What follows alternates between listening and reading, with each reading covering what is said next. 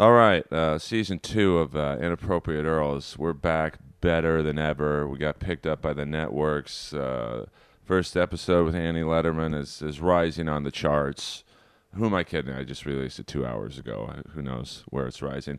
And we have uh, another female guest today who I loved and admired for many years.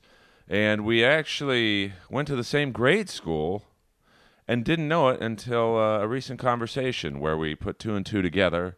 Please, inappropriate Earl listeners, put your grubby, sweaty, sausage like fingers together and clap your hands for the one, the only Amy Dresner. Thank you. Good to be here. It- well, it's so wild that we just put it together. That was very bizarre. That we went to a place called Good Shepherd Catholic School on the corner of Charleville and Linden, Beverly Hills. and uh, I was uh, actually two, I think two years ahead of you. I thought you were just a year ahead of me. You're an old fucker, huh? I am. I remember going to it when it was Beverly Hills Catholic School. I only they- went for a couple years. They didn't like half breed Jews like me. I couldn't. I couldn't hang. Well, I'm full breed Jew, and I snuck in under the radar. Yeah, I don't know what either of us were doing there. Let's be honest. Well, I think my mom was, uh, in my particular case, uh, trying to shelter me from any minorities. Uh, and uh, she did a good job at Good Shepherd Grade School. There was, uh, I think, one Mexican kid and Yeah, it was pretty white. maybe two black kids out of four or five hundred. So Yeah, it was pretty white. I think it was like Russell Simmons' son or something. So they snuck in on the cash flow. and uh, here it was we a are. good education, though. I mean, it's it scarred me for life. Well, I mean, know. the nuns, hardcore nuns. Yeah, with full length habits. Who you know, Sister Leonella, Sister Frances Mary, just tyrannical. and uh, Mr. Quinn, who uh, was our PE teacher in, uh, I think, uh, history. Yeah, he was like everything, but he had like that sort of cocaine dusting of of uh, dandruff all over his shoulders all the time. He was sort of like Mr. Lurch. He was terrifying. Yeah, he, he was like basically my second father growing up, uh, along with Leroy, this black dude who drove us to school, which was great because getting driven to school in Beverly Hills by a black guy. Oh, I had Mexican maids taking me and picking me up. Oh yeah, we had a couple of those yeah. too. Yeah. But I mean, this is the '70s, eh, early '80s. I don't think people realize that a black guy in a green Dodge Charger driving a little white kid to school was going to be some red flags for Beverly Hills PD. We got pulled over several times. Your first times. kiss was in my grade. I remember those scary eyebrows she had. Oh, Court, yeah, Courtney Barnard. If you're listening to this, Courtney, I'd like to see what you look like these days. I mean, I'm kind of dating someone right now, but you know, I like to. That, that's what they call uh, laying the seeds for future growth. So fucked up. So, well, my mom, I think I told you this. We talked about a lot. I wish I was recording our conversation the other night because that would have been a great podcast. I mean, we really broke it down. I mean, sex, Drugs. drugs, and we're going to get all into that. Oh, God. Uh, bad relationships. Yeah. Uh, Well, we're you know, I'm writing also a story for Laura Hayden's book on heartbreak, recipes for heartbreak. yeah, which Laura Hayden is writing a book. Uh, it's, uh, I guess, a breakup book about It's like a heartbreak book with recipes for how to get over it. Yeah, and it's a, a great idea. And uh, when I told my story, I thought, ah, this book's never going to get. Pu-. I mean, I, I love Laura, but I was like, you know, so many of our friends pitch ideas and course. TV shows, and you're like, ah, yeah, I'll do it. It'll never. So I really broke it down, and then now I'm starting to realize this book is going to be made. You want to edit it now? Not really. I, I, I kept it real, but I don't. Uh, I don't know about you, but I don't uh, shit talk in public. You know, Oh, I totally do. but that's why I love you. See, I was trying to set you up. You know, no. I'm not that bright. I mean, I'm really bright before I did all the drugs and had all those grand mal seizures, and now I'm, you know, I just don't have the best filter. Oh yeah, if you fuck me over, I will kill you on the page, on paper. That's what I do. See, I'm the opposite. I like to do like the reverse of that. Like where they think, "Oh, he's going to talk shit about me." And then when you don't, that gives them no avenue to talk shit about you, and you end up looking like the bad person in the end. So it really you get what you want. Like Mm, that's how I do it. I didn't talk much shit about my ex, and he crushed me. Not that I have the best reputation to begin with. I'm sort of, you know, notorious. On the scene and in AA and all that stuff. Oh, I just blew my anonymity. Oops. Yeah. Well, well, we're gonna get into that. I mean, you know, I've seen you at the log cabin on Robertson. You know, just what are you doing there? taking. I used to go there for chicks. Are you serious? Yeah, I used to go. You're such a predator. Oh my god. Oh, I was back in the day. Now I'm a good boy and all that stuff. But uh, Old you know, habits die hard. You, you ain't kidding. I mean, y- you know, I was uh, at a unnamed comedy venue the other night where this uh, really young girl was, you know, let's just say she was making her interest apparent, and uh, I'm, you know, I, I'm like, hey, you know, I'm. Uh, I mean, I don't have a girlfriend right now, but I, you know, I'm, I'm somewhat seeing someone. I, I gotta like, you know, I gotta pass on the offer. So now, you then know, she probably wanted you even more. well, that's how it works Of course. y- you know, like I'm sure when you were married, comics like me uh, were trying to get You were in. The, never hitting on me when I was married, ever. well, I'm respect. Unlike most guys in comedy, I'm respectful. Oh yeah, I was. Uh, yeah, I was. Well, that's why when I got divorced, everyone was like, "Oh, she's free now. Let's hit that." and and. I'm sure that's worked out quite nicely for you. Yeah, I, uh, the, I, I if I never date another comic in my life, uh, that'll be too soon. Well, you know, I'm I'm on the fence on that myself. I mean, They're all depressive sex addicts. They're insane. They're sociopaths. They're totally, you know. I mean, maybe I, myself included, but and those are the funny ones. dark, dark motherfuckers. Well, I mean, in in some ways, I think uh, comics are the only ones who can date each other because you get the lifestyle and the. I agree with that. That I agree with. and then other ways it, it gets weird like when one has a bad show and the other has a good show it's there's that uh, awkwardness that's my uh, laundry going off Oh, okay. I, I was run a tight ship here Oh, okay. you know at some point i'm sure the phone will ring Excellent. It's so uh, professional. I love it. i mean i'm trying to be i mean podcasts are a dime a dozen everyone's got a podcast yeah, when you you know when you fuck a comic and it goes bad, that's you know then you were on a show with them. I mean, most of my rampage was when I had retired from comedy. Um, but still, you know, everyone knows each other. So it was there was an awkward situation with two comics that I'd slept with. I sound like such a whore, but uh, Uh. it's it's called sex addiction. It's real. do you have Um, sex addiction Yeah. well thanks for coming over this might be a short podcast um, they both knew each they knew each other and they were on the same show together the same like a like a uh, radio show and she'd wanted me to come and be a like a second host and i'm so glad i couldn't make it because that would have been really awkward Well, I mean, I had that situation. Uh, I won't say when because it'll give it away. Uh, recently, let's just say Uh-huh. where, uh, you know, someone I'm uh, hanging out with or whatever you want to call it, uh, uh, kind of an ex. I wouldn't say boyfriend, but ex whatever was on the show, and he's clearly mad dogging me, and and Yikes. you know, very much uh, like almost like a dog urinating around me. And it's Mm. like, dude, don't get mad at me because you didn't, you, you, know, didn't bring it you know, and it's not like I moved in on her. Like they hadn't been together for a long time. Right. And, you know, daddy came in and took the football. so, but, but you know, uh, it's like, I, yeah, it's weird when comics only bone other comics and then you're on a show and there's three of you who, you know, Ugh, you know. i'm just- trying to steer clear of that now Yeah, but you're a hot babe, and in the world of stand-up comedy, I mean, you're hot, regardless of whether you're a comic or not. But in the comedy world, you know, you definitely stand out as one of the hotter girls. And I'm not trying to set up something for after the podcast, because uh, that's not how I roll anymore. But uh, you know, I'm whenever sure- anyone says that that's how they used to be and that's not how they are anymore it's still it's still a possibility it's in your head and you try and control your behavior Well, I mean, let's just say for the people listening, my pants are off right now, and I have a boner. no, I'm just kidding. just keep it out of my eye earl I always try. uh, so, what's going on now? I mean, because you, like you just said, you retired from comedy, which I find sinful, because you really were one of the funnier, not just females, but That's, just thank you. That's what I've heard. I've, a lot of people are trying to get me back. Um, I just, you know, I got divorced and I kind of lost my shit on all levels, and uh, a lot of my my uh, material was about my ex-husband and me just like you know trashing the marriage which i'm sure led to its demise but uh i don't know i just felt too vulnerable i relapsed i just you know all this stuff and i just i kind of had a nervous breakdown and i just felt too vulnerable to get on stage.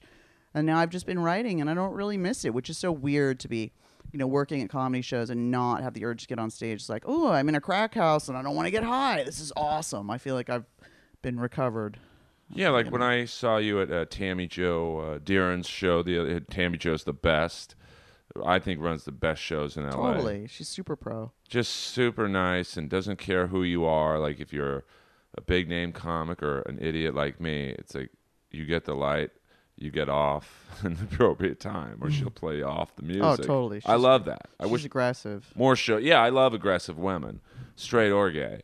Um, but when I saw you there, I'm like, oh, great, she's back. And then you were just working the sound. I know. I and know. you didn't go up, and I'm mm-hmm. like, oh, that's too bad. I think you should get back into it. This is an intervention to get you Oh back my in. god.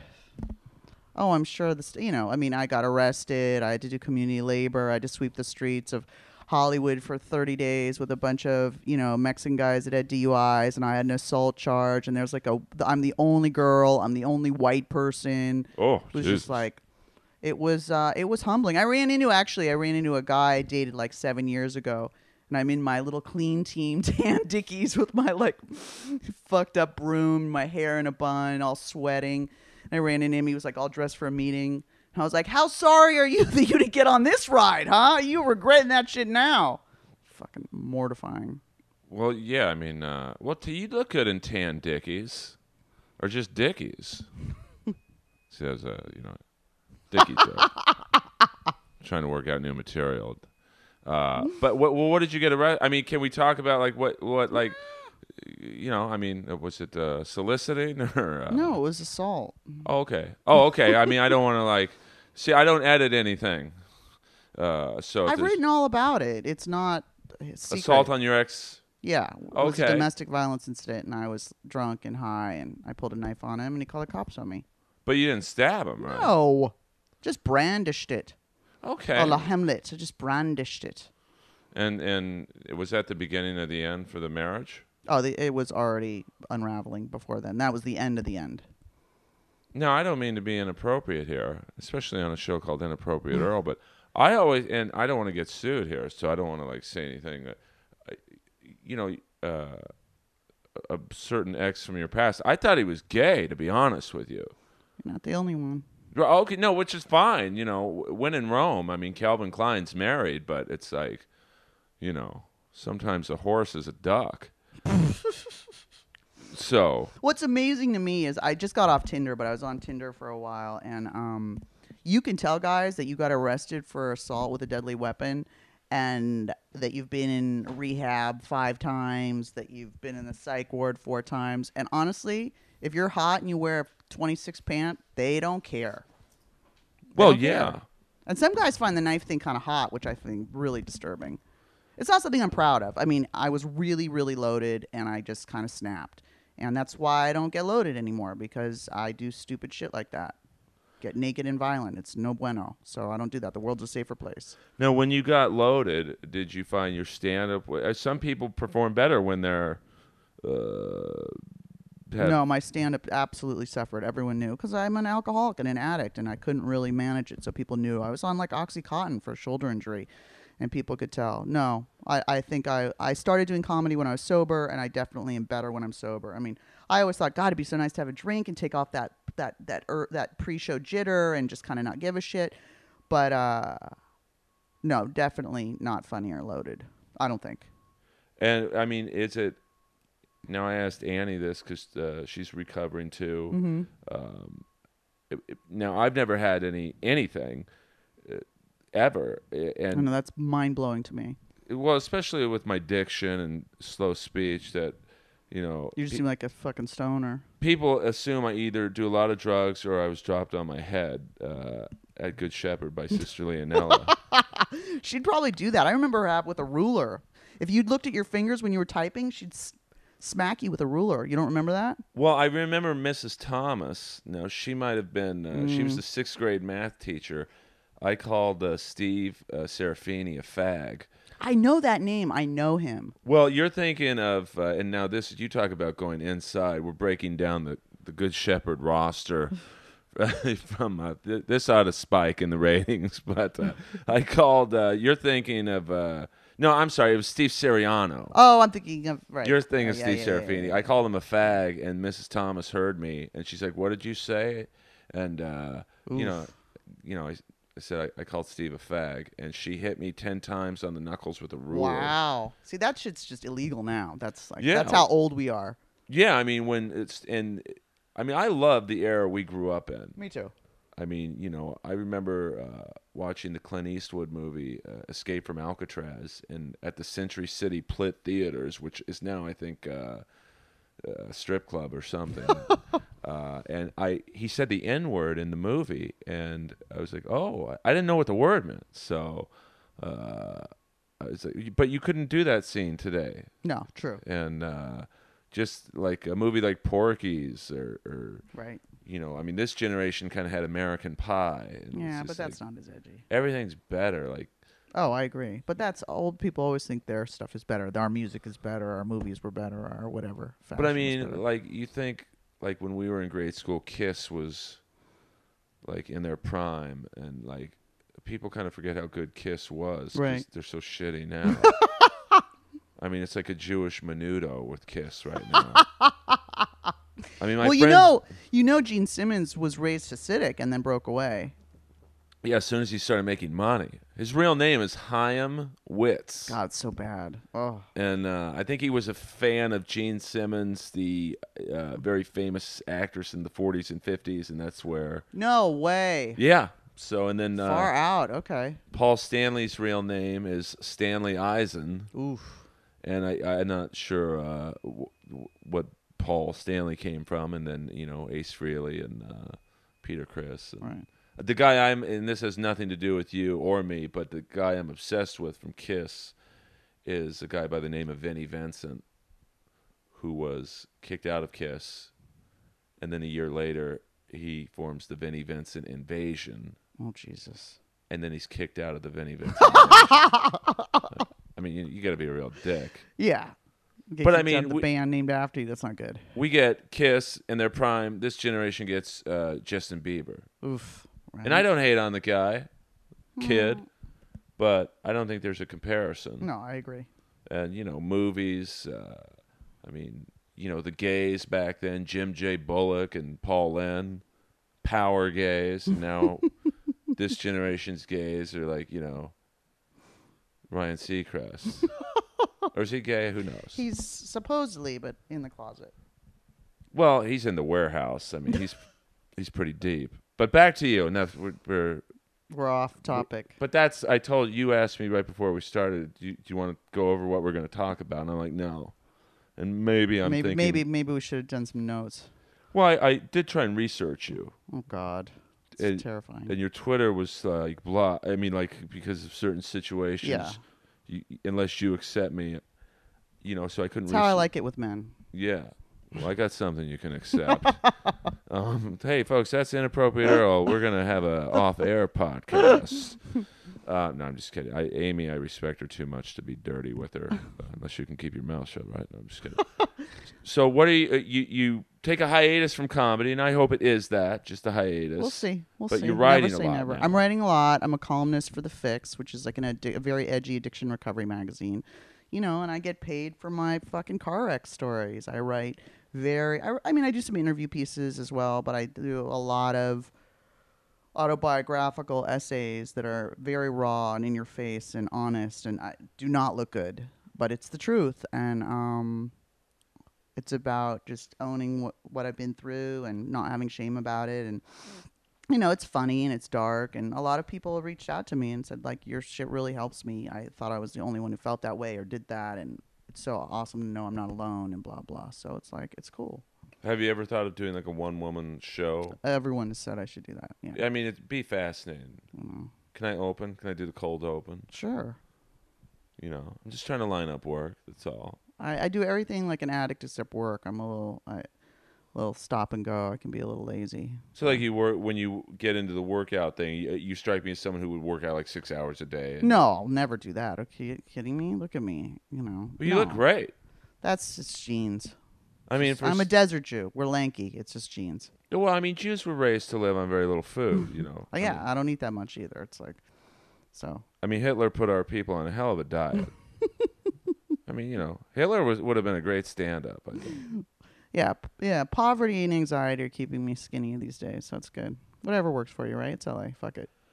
Hey, listen, as long as you don't, uh, you know, relapse into the nether world of uh, Oof. w- now, and this is what I was talking about with Annie. Like, we're all in a business, comedy, entertainment where it's constant alcohol, cocaine, uh, marijuana for sure.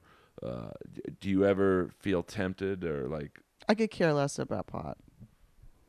I, I mean, I was a meth addict, and then I was and an alcoholic and an intravenous cocaine user. So pot is like, you know what I mean? Like I, I've never liked pot. It made me paranoid and stupid, and so I never really smoked it. I don't like it. Um, so it's not. I mean, my best friend and my writing partner are both major stoners. It doesn't bother me at all. They smoke right in front of me. I don't care. Right. And like, uh, when were you still doing stand-up when you got clean? I started doing stand up once I was clean. So this time around, I've been clean a couple times. eh, how long have you been clean? Uh, Twenty months. and do you go to the meetings? And Oh you- yeah, I went to a meeting today. At the log cabin? or- No, there's one at the Rainbow upstairs. Oh well, that's the rainbow. Uh, I'm sure there was like people pound. Lemmy was probably pounding shots there as you're trying to get clean. I like going to meetings in bars. It's kind of fun. I mean, the rainbow's great. I mean, it, it, Oh, you walk in and it just smells like old cigarette smoke and fucking vomit and t- trashy, you know, groupies and you know stale beer. It's like ah, I mean, that's got, a little triggering. I got a hand job once in the coat check uh, thing upstairs. You know, you know, girl was uh, enamored. You know, What was she enamored about? This is before I started doing stand up, and I'm not going to lie. And this podcast is about you. It's not about my sexual deviances, but It's about mine. I, yeah, it's, we'll get to my. Uh, you have a podcast, and then well, I told the girl I was the drummer in like Cinderella, which is funny because he's the next podcast guest. The great uh, well, you can thank him for for the hand job you got. steady Freddie Coury. We look just, you know, eerily similar. Really? Yeah. I'll have to look it up. Uh, although he's um, a little, you know, I'm a little taller, but well, uh, you're very tall. Well, here's the best thing. One night at the Gay Pavilions, which is right down the street, he's in there. He comes up to me. This is when I had long hair, and he thought I was Vivian Campbell from Def Leppard. and then uh, I thought I was complimenting him. I said, "Hey, man, you had one of the best quotes ever in music history." He's like, "What's that, man?" I'm like, "It's when you said you just want to be good enough to play on the albums." And he kind of looked at me like, Oof. eat it, buddy. but I was complimenting. Like that's a great like. It, it totally blew my mind that the band sometimes isn't on the album. yeah, that's that totally flips me out too. It's far out. and Kiss is the biggest offender of that. I mean, you know, Kiss in the mid '80s had a black guy playing bass on the albums. uh, he was from the Plasmatics, and you totally remind me of Wendy O. Williams. C- Just the look and.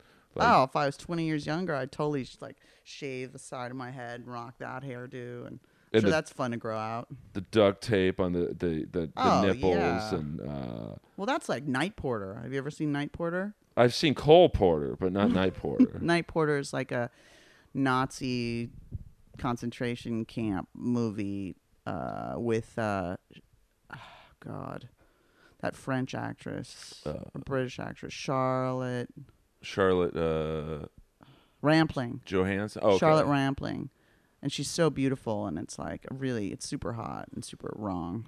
I mean, I only see shitty uh, action movies. So uh, saw the Expendables three the other night. Ugh, Brutal. I couldn't mean, pay me, couldn't pay me enough. that cast that would send you back into relapse. I mean, just watching Stallone in high def is Yeah. like. I don't care if I was, you know, getting fucked during watching that movie. Well, we Can't could do it. arrange that, but uh, you know, that would be pretty cool if you like had to watch some shitty '80s action movie, but you know, like when Stallone and Dolph Lundgren try and trade serious dialogue, you get to put it in whoever you're with. I mean, Stallone's face, it, it looks like, and I love Stallone. I know it doesn't sound like I do, but his bones look like they're trying to escape his face. it's, it's like the uh, he kind of looks like a old uh, lady friend of mine, which is really scary. I don't know about you, but when you know w- now when you were at your horniest, I mean, What yesterday? Yeah, I went to a Sex Addicts Anonymous meeting yesterday. Oh, well, let's get forget about Stallone. Let's get in. All right, w- we've been fucking around a little bit here. This is the first twenty minutes of this was foreplay. Now we're gonna start coming. Uh, When I got clean this time, going through the divorce, I developed a pretty raging sex and love addiction, and um, I've been kind of struggling with that for the last two years. And um, so I went to Sex and Love Addicts Anonymous a little bit, but I don't really like that program. I went to a meeting the other day, and the speaker had an eye patch, and I was like, "I'm out. I'm out of here." Like an eye patch, like, and there's there are some people in Sex and Love Addicts Anonymous who are so fucking unattractive. I'm like, really? You're getting laid so much, it's a problem? Like, who's fucking you? Blind people? Like, I don't get it. I don't get it. So, I also don't understand people who are like, oh, you know, I'm a, in, uh, you know, an intrigue and fantasy addict. Like, I look at the Craigslist ads and just think about it for four hours. I'm like, I'm fucking strangers in my car. Like, I have a real problem. Like, get a real problem. So, wow, Yeah. really? I mean, let's get into that. We don't Not you know, strangers, but you know, whatever. just dudes you met at the or Rainbow. Tinder. No, no, no, no. But I went to Sex Addicts Anonymous yesterday. I was one of three women in the room. Do you have the other two's numbers? One was 400 pounds. I used to be into that. Really? Yeah, I was like, uh, you know, I I now I have pretty good self esteem, but you know, back in the day, you know, I was just uh, happy to get it in. So uh, I thought, well, you know, good looking girls, you know, they know they could fuck any guy on the planet, Right. But a uh, four hundred pounders, like, knows most guys don't want to be seen with them in public, Right. so they're gonna treat you right under the covers. I've heard that that's true. That they're more eager to please and easier. No, because I've never been fat. I don't know. No, I mean, but I mean, I, now I don't believe any girl is out of my league. You know, I That's good. I'm sure you're right. well, no, I mean, I don't mean that in a cocky way, but uh, but like any guy on earth would fuck you. I don't agree with that. I do. You're funny. You're hot. I mean, for someone who has most people who've done the things you've done in life in terms of the uh, chemicals and whatnot, they look a little tore up. You don't look torn up at all. that's again just genes. I'm a freak of nature. I know. I look 30 and I'm 44. It's weird. And you know, you've survived a I've lot. survived a lot of shit. Yeah, man. You know. I mean, I know addicts in their mid twenties who look fifty, Yeah, I know. and I mean, it's a- I still have acne. I'm 44. I have acne. I mean, it's like I have greasy skin. That's what saved me. I don't have any wrinkles because I have acne still at 44. I don't see any acne on Oh, you. okay. I'll have to give you a full body scan. I mean, Do you have one of those facial wipes you offered me? oh, I got something to put you on face. Uh, yeah, I, I'm very vain now. You know, you get a little older. I, I've always taken care of myself, but now I'm like going to the. Well, I don't want to mention the place because they're not a sponsor of the show, but we do have one sponsor of the show. Uh, and in case you're wondering, I'm I'm holding uh, the great Stephen Pearcy, the singer from Ratt. He has uh, provided me with Mike Knuckles. I thought I was wondering what that was. It's very cool. I mean, you know, uh, uh, they're silly, but uh, you know, they're kind of Yeah, it's cool. you know unique. And uh, this absolutely. is the uh, actually this is the Vinnie Vincent model, the pink with the diamond studs. nice. Go to Mike Knuckles. very Versace. well, you know, I have some Versace stretch pants that I recently had to get washed. oh, Uh, really? So uh, That's a shame. Why? What happened? well, Someone sp- spill a drink on you? Yeah, you might say that. Mm-hmm. So uh, no, I spilt. I was at a whole show and I spilt water on them, and you know, it's flavored water. Mhm. So flavored water. uh, one of those, uh, you know, colored water. That's, Uh huh. so, uh, you know, there's that. And uh, Versace's a great uh, designer.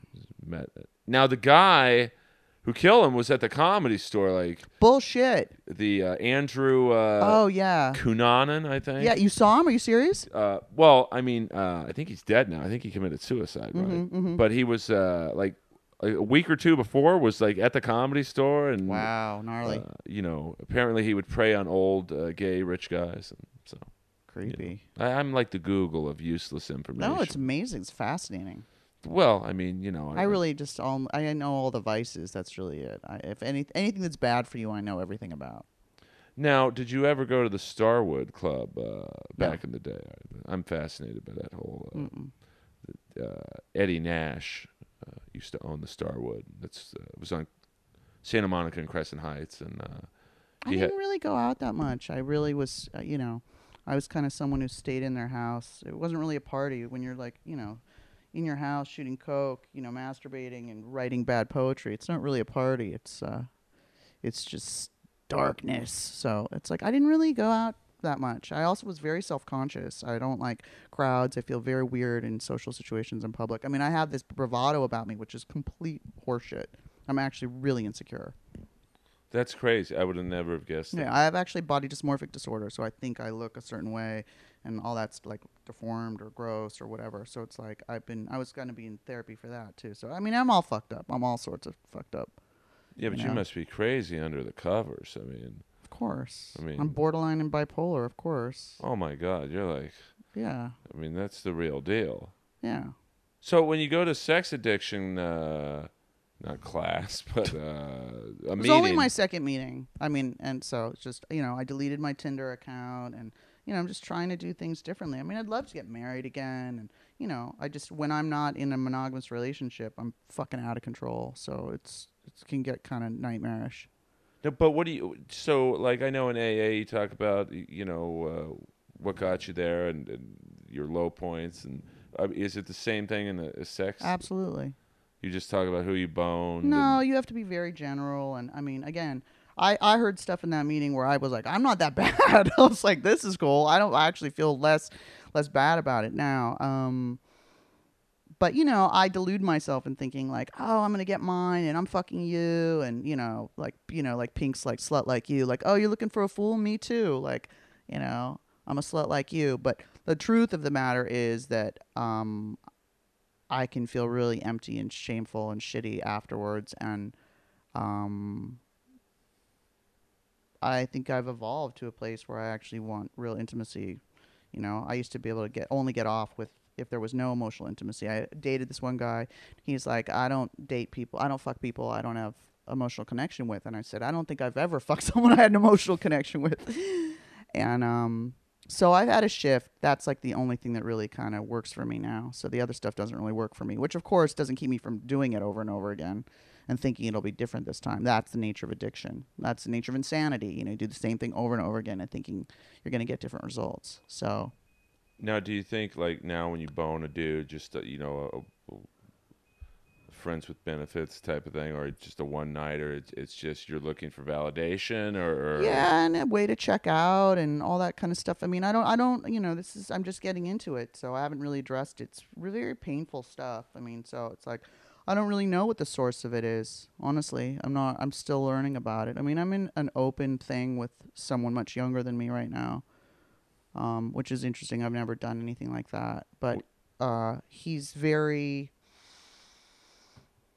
He's fine with me being with other people as long as they really respect me and they're not in a relationship. And uh, he's like, "How can you, you know, say you respect monogamy if you're with people who have girlfriends?" And I was like, "Ooh, that's a good question." Because I was like, "Let's be monogamous." He's like, "I'm polyamorous." I'm like, "Fuck." what's that mean? means like open relationships and loving all women the same and everyone's a different experience and all that kind of shit.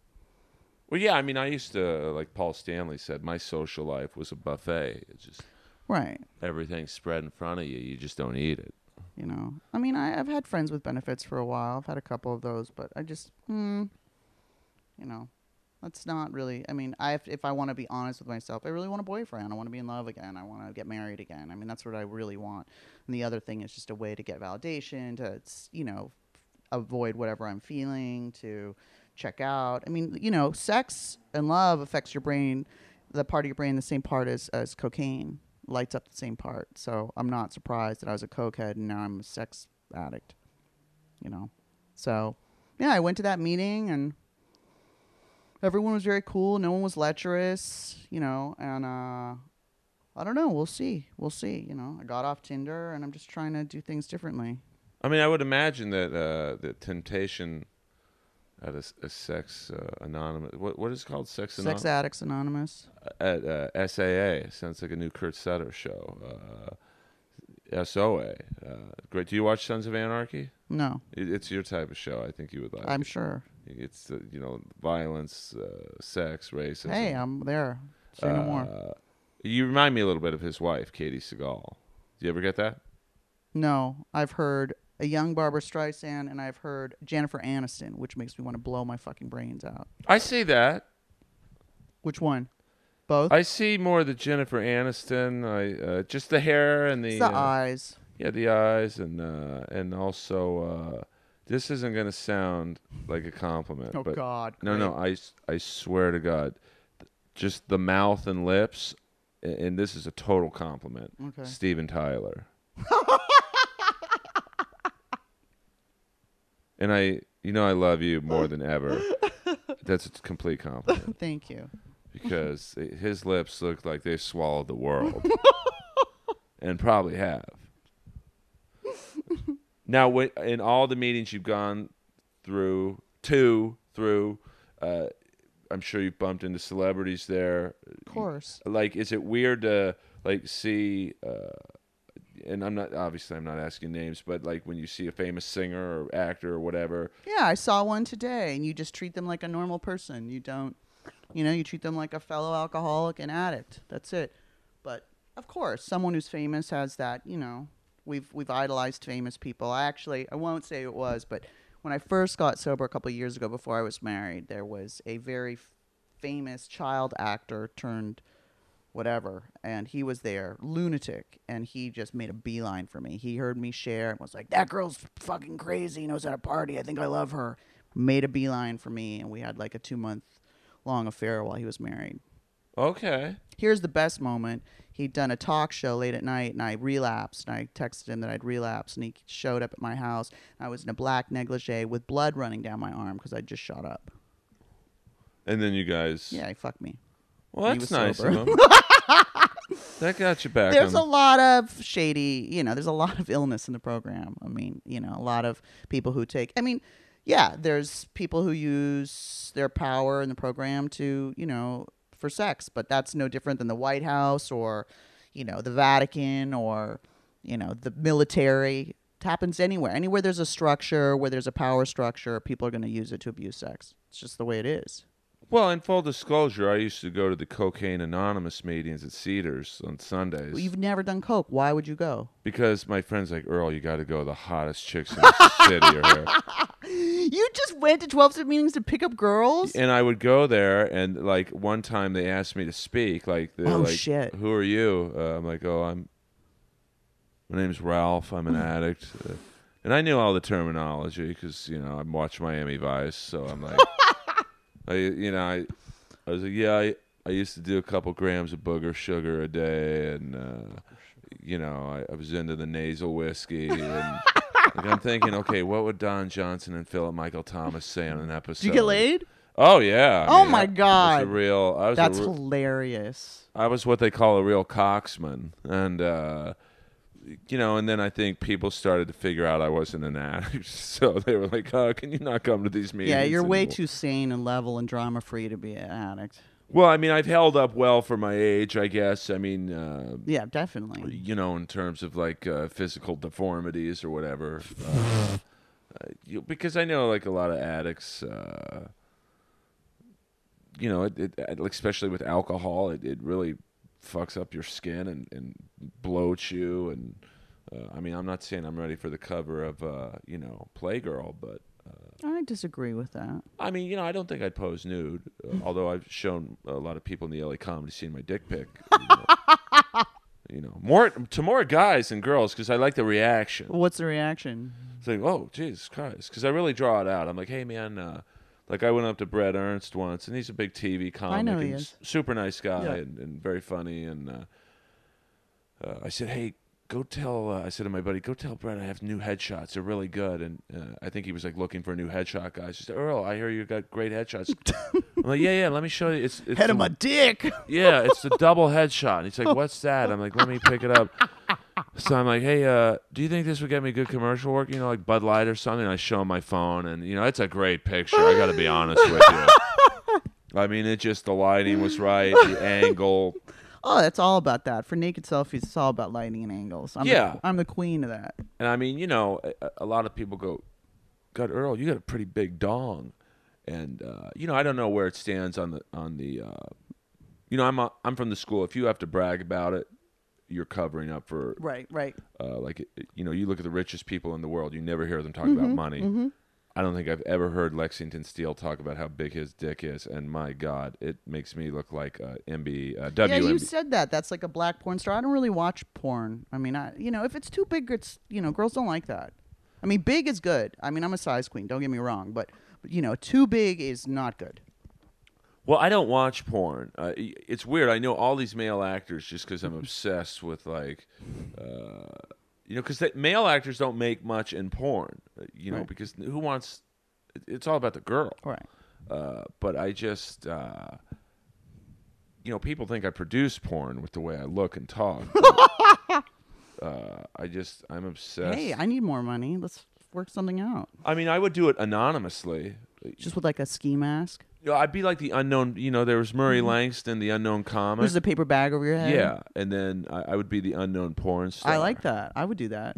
I there's no way I could uh, have sex in a room full of people. Uh, you know, I don't have m- too many problems getting the old John Henry up, but in front of thirty people, and you know, you have to come on demand because it's not like an endless amount of film Right. or digital. Whatever. I don't know. I don't know anything about it. I really Well, I don't either, but I did do comedy on a gangbang once because the guy was like, "Hey, uh, you know, I got this gig. It's twenty five hundred dollars for fifteen minutes." I'm like, "What?" He's like, "It's cash too." I'm like, "Who is this for?" Like uh, Carlo Escobar? uh, and he's like, "No, just go to this uh, warehouse in the valley." And I'm like, "Oh, Bullshit. Yeah, and it was What you did stand up before the gangbang? well, kind of during and like I was. Ba- I was basically doing like audience warm up because they were like, "There's gonna be like a couple hundred guys here, and we don't, you know." Oh. and so they had uh, Oh. the girl on the stage,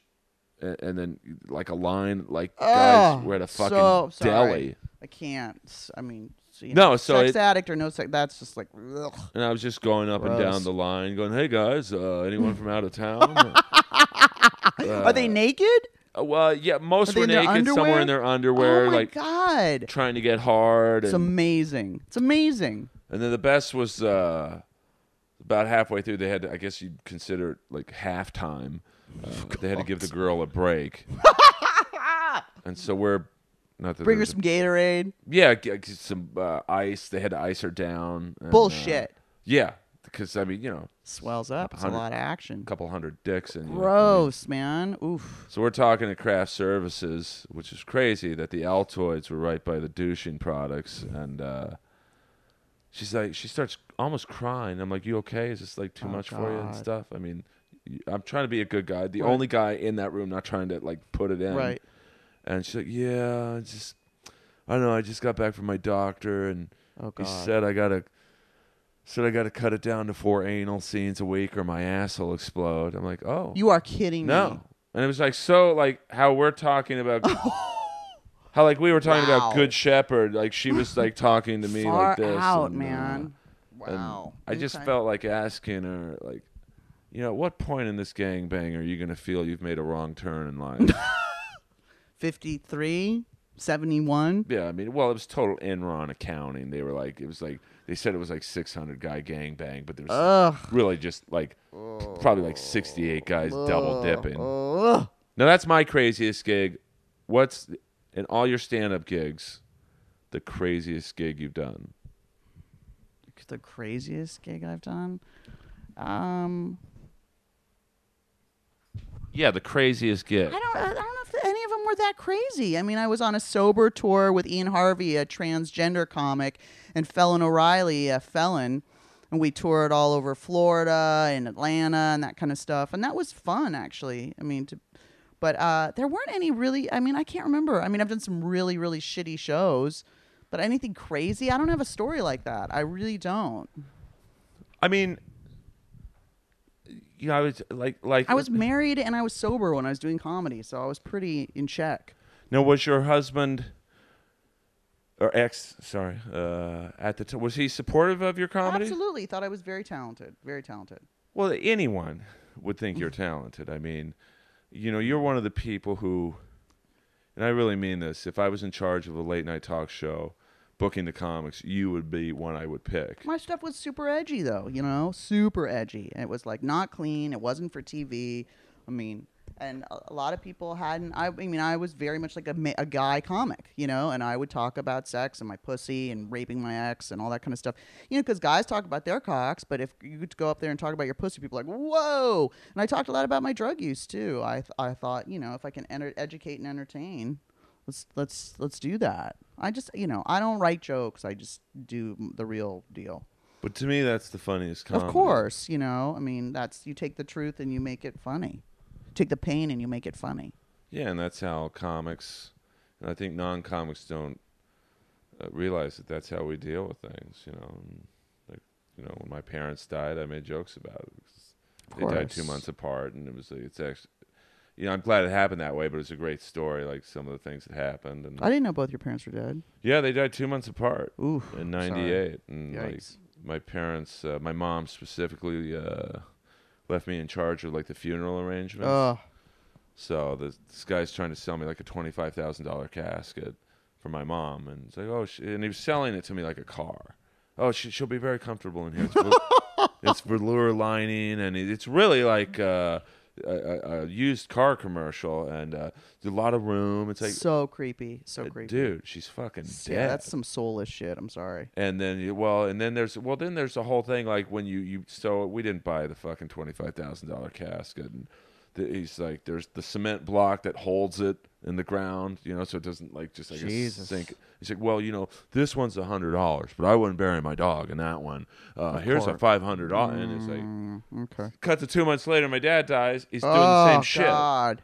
So, but you know, you're right. Like, uh, Well, they know they know uh, persuasion techniques. A lot of salespeople they'll use your name a lot. They, you know, it's like where, and also they make it they they make it look like it's your choice. Well, do whatever you think is best while they're guiding you. It's like all American POW brainwashing, mind control shit, yeah, total. Uh, you know, uh, just taking it, massaging your ego. Oh, it's so good to see you, Earl. Well, let me take you over to here, Earl. And they say your name a lot, which is, you know, like I don't. know. I've just I've been researching this lately.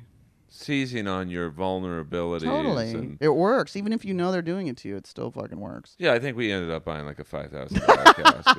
It's like a pink one for my mom because that was her favorite color, and that was a mistake of me saying that. And oh, we got one perfect for. I think Liberace uh, was gonna, looking at this one, uh, so or his boyfriend or whoever. You know. I slept with another a very a favor, fair, very famous movie star who's considered crazy and violent. Uh, I met him when I was in rehab, and we had like a little thing in treatment, and then actually even I don't know, like a year ago, I guess I saw him again. So Oh, you mean when now when you now when I say I saw someone again, it's like you saw them at Gelson's. When you say when you say you saw Uh, them again, you hit the bone zone. yeah, That's cool. I mean, uh, uh, like, is this the guy I, I, or person uh, yes, who uh, you said did the freakiest thing yes. to you? I mean, do you mind if we say what it was? I mean, uh, or, it, I mean, Am I just gonna? uh, Am I just gonna come off just looking like the sluttiest? I mean, I'm really smart. I went to. I graduated magna cum laude. I mean, it's not just just kind of what I'm struggling with right now. I know, but it's a great story to, and obviously we're not going to mention the person's name, but to, uh, I would say that this person was an A-list actor. Yeah. And, and for you dirty, uh, disgusting perverts who hopefully retweet the link of the show, uh, I'm don't private message me asking me who it was. Have some class. Uh, it, it must. It, it, what, what I'm trying to think how to phrase this question. Was it a, a sexually gratificating thing visually to see this A-list actor degrading themselves? I, I I don't I don't even recall the visual part of it. I mean, he was high when he did it. I, do you want me to just say what he did? It and then we're like- going to get into the Magnum Laude stuff. This is, to balance it out. this is what they call I'm the not ra- a porn star. this is the rating spike of the show. So you know, sex sells. Um, his girlfriend was in the other room. He's really into black chicks, and uh, it's not uh, Robert De Niro, so just get your minds out of the. Um, and so we were on the couch and we had sex, and then he came inside me, and then he sucked out the cum. Well, there you go. We'll see him on the red carpet. Uh, and he was really high and i was like holy shit that is the most disgusting amazing hardcore hot thing i just had so many feelings about it and he goes i was so high it was actually really gross but you were so into it i, I was like okay cool he's very honest i mean he's insane he's totally insane well, you know, uh, I mean, when he was using, and I was in sober, I was in sober living, and I went over there. He's like, I, I, "I'm straight," and I was like, "I don't, I'm not the sober police. I'm here to fuck you. I'm not here to fucking twelve step you. I don't care. right. Well, it's you not, know, not my business." I'm a fan of the man. Uh, Oh, amazing actor, incredibly talented. Really person. is. I oh, mean, and amazing. it- but actors are ego. They lie for a living, and they're fucking egomaniacs. I mean, so are s- fucking singers and songwriters. But you know, I don't. I don't know what. I- I'm like a magnet for for sociopaths and narcissists for some reason. Like all my exes are that. All of them. But this particular guy, and uh, I'm not, I will give no hints into the, as to the movies he, he's been in. But he, to me, he could have been like the Gene Hackman of this generation. Of course. in terms of, he's really good uh, in anything. Yeah, Uh, he's super talented. I mean, you could put super him in like Porky's Five, and you'd be like, "Wow, this guy's amazing." I haven't spoken to him in a while. Well, so- he's been busy. He's had some off-field problems, as they say in the no, outlet. he's, he's like got movies coming out and whatever, but you know, it's like again, it's not sort of the ener- the the direction I'm moving right now with my life and my sexuality and relationships. So But yeah, I, I would think it would be a no knock against him, a step backwards to uh, rekindle. no. The, uh, but that is a cra I've never done that and had no desire to do that to any girl. I, I, mean, I don't even know if they do that in porn. It was pretty far out. It was pretty far out. they probably do, but uh, no one's ever done that to me before or since. And I just want to preface this like I was celibate for 7 years. I didn't lose my virginity until I was 19 and I didn't have my first orgasm till like this last year. I didn't really I was like pretty unorgasmic. So this is all kind of, you know, me sort of in my sexual awakening and pu- sort of almost puberty like but very late. Well, I feel the same way. Uh, You're such a liar. no, no, I did not get laid till I uh, I was 21. I'm not bragging. Uh, and that first orgasm, uh, boy, it was like that episode of the Three Stooges when uh, Curly found uh, the oil geyser, and I was just like, "Wow, this is great." Oh, I was masturbating when I was like 6, but I mean Oh, so, so we're so similar. I, know we're sort of the same person. It's terrifying actually. I mean, I literally, uh, and we have the same voice too. So yeah, I mean, our kids would be perverts, but smart, smart, good looking. Yeah. Hopefully, they'd get your face. maybe- Jewish. You're gorgeous. Stop. I mean, no, but I'm a very. Uh, this is the mom uh, in me. My mom was amazing. Uh, so is my dad, but uh, she just always always raised me that you know there's always someone better than you out there. Of so, so be humble and There's always someone better and thinner and smarter and funnier and richer and all that yeah, of th- that's So exactly like, what she said. And my dad was very much the same. you way. can't. You can't compare. It's just it's a losing game. So yeah, you can, you know, comedy wise. But you, um, I have trouble, and I th- I'm guessing you do too, accepting compliments. Oh yeah. Like, oh, you're so pretty. And you are beautiful. Thank and, And I'm not, you know, we're we're buds, so I'm not trying to be like creepy. Uh, No, absolutely. It's hard to take that in for sure. because you're so in. No, I'm not saying Yeah. you, but like, no, I'm very both- insecure, and it's like you know. So when someone's like, "You're really beautiful," and like looking you in the eyes, you're like, "Whoa!" I mean, it feels amazing, but it's it's tough to, to take it. It's tough to own it. I'm working on it, and that's one of the other reasons. You know, what I've noticed too since I've stopped doing comedy, um, is that anytime I feel anxious or uncomfortable, or a situation's getting too intimate, I'll make a joke, which is a classic comic thing to do. Let's let's lighten this up and and deflect it with some humor. And the person I'm seeing right now really doesn't like that. Because they think you're mocking them. He doesn't think I'm mocking him. He just thinks that I'm not able to be present and that I'm uncomfortable, and so I'm deflecting with some bad joke, which is true. Well, that's how I do it. You know, I, I'm very uh, I know that's why I'm telling you. Socially awkward, I guess you'd You're say. not socially awkward at all. but I mean, when there's a serious subject that needs to be uh, addressed, like whenever I've had a. We're talking about like super intimate conversation. Like if it gets too like intimate and heavy, it can get scary, and so then I'll make some, you know, retarded joke. Yeah, that's how you know, because that's our shield is Of our, our course. comedy, and uh, you know, it's a great shield to have. But I, I It's think- not good in relationships, though. It's not. Yeah, because it's. I think there's a time and a place, I guess. But I just. I mean, I can't tell you. I'm, just, I'm just kidding. I'm sorry. I'm sorry. I was just kidding. I'm sorry. Okay, I'll be present. I mean, that's like Yeah, I mean, like I went on a Tinder date once, and she was actually pretty cool. I mean, I almost broke my thumb swiping right too much. I mean, and I was like, you know, it was kind of awkward. There was certain awkwardness, and I'm like, so uh, have you just ever-" swiped right on everyone. pretty much, except well, I mean, uh, you know, be a certain. Uh, I, I I would break left on some. I mean, I would literally like I'd be, and I had to get off a Tinder uh, because it was chewing up my data plan. I remember one month someone told me about Tinder. So, oh, this is cool. So I would go on it at the gym for an hour while I'm on the elliptical and just swipe it eats right. up your data plan. the data plan I had at the time. I didn't know that. Why? I, I did my I did a Tindervention on myself and fucking took myself off and deleted it. Because also, it's all just sex addicts and sociopaths. It's no one is looking for a real anything.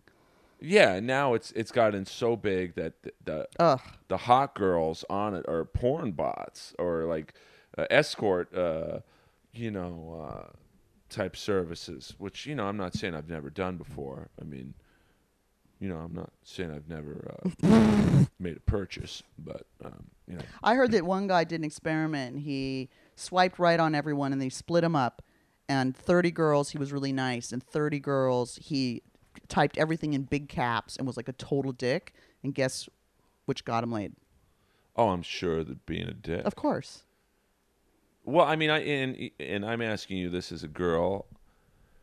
I, I found that probably the last ten years of me dating, and I usually had a girlfriend, but you know, the off times I didn't, and even the girlfriends I had, that I ended up getting more uh, reaction from them treating them like shit versus nice. Um, you know, I'm not into being treated like shit. You know, it's like, I mean, I guess you don't want someone who's just kissing your ass all the time. You want someone who's your equal and can volley with you and that kind of stuff. But after having been married and having been through a couple of abusive situations, like, I really want someone who's kind. I think it takes a lot stronger person to be kind and loving. And, you know, I can be violent and I can be very reactive and retaliatory. So I need someone who can stay steady and just kind of not take it personally and just roll with it because I want to learn how to be a better communicator and not be that person. I don't want to do what I did in my marriage, you know? So it's like, I mean, I really, of course, with Tinder, I mean, what makes it hot is someone who's, you know, nice, but also, you know, gives a little edge.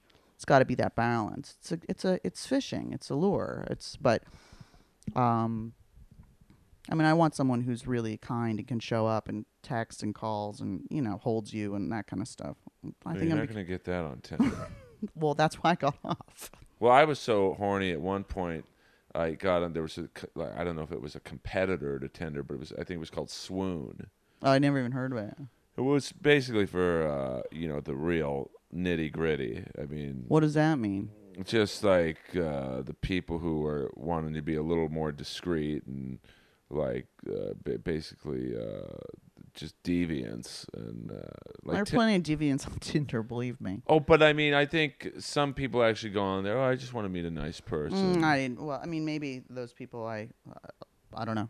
Swoon was like, I, I, these are people who just want to get pounded.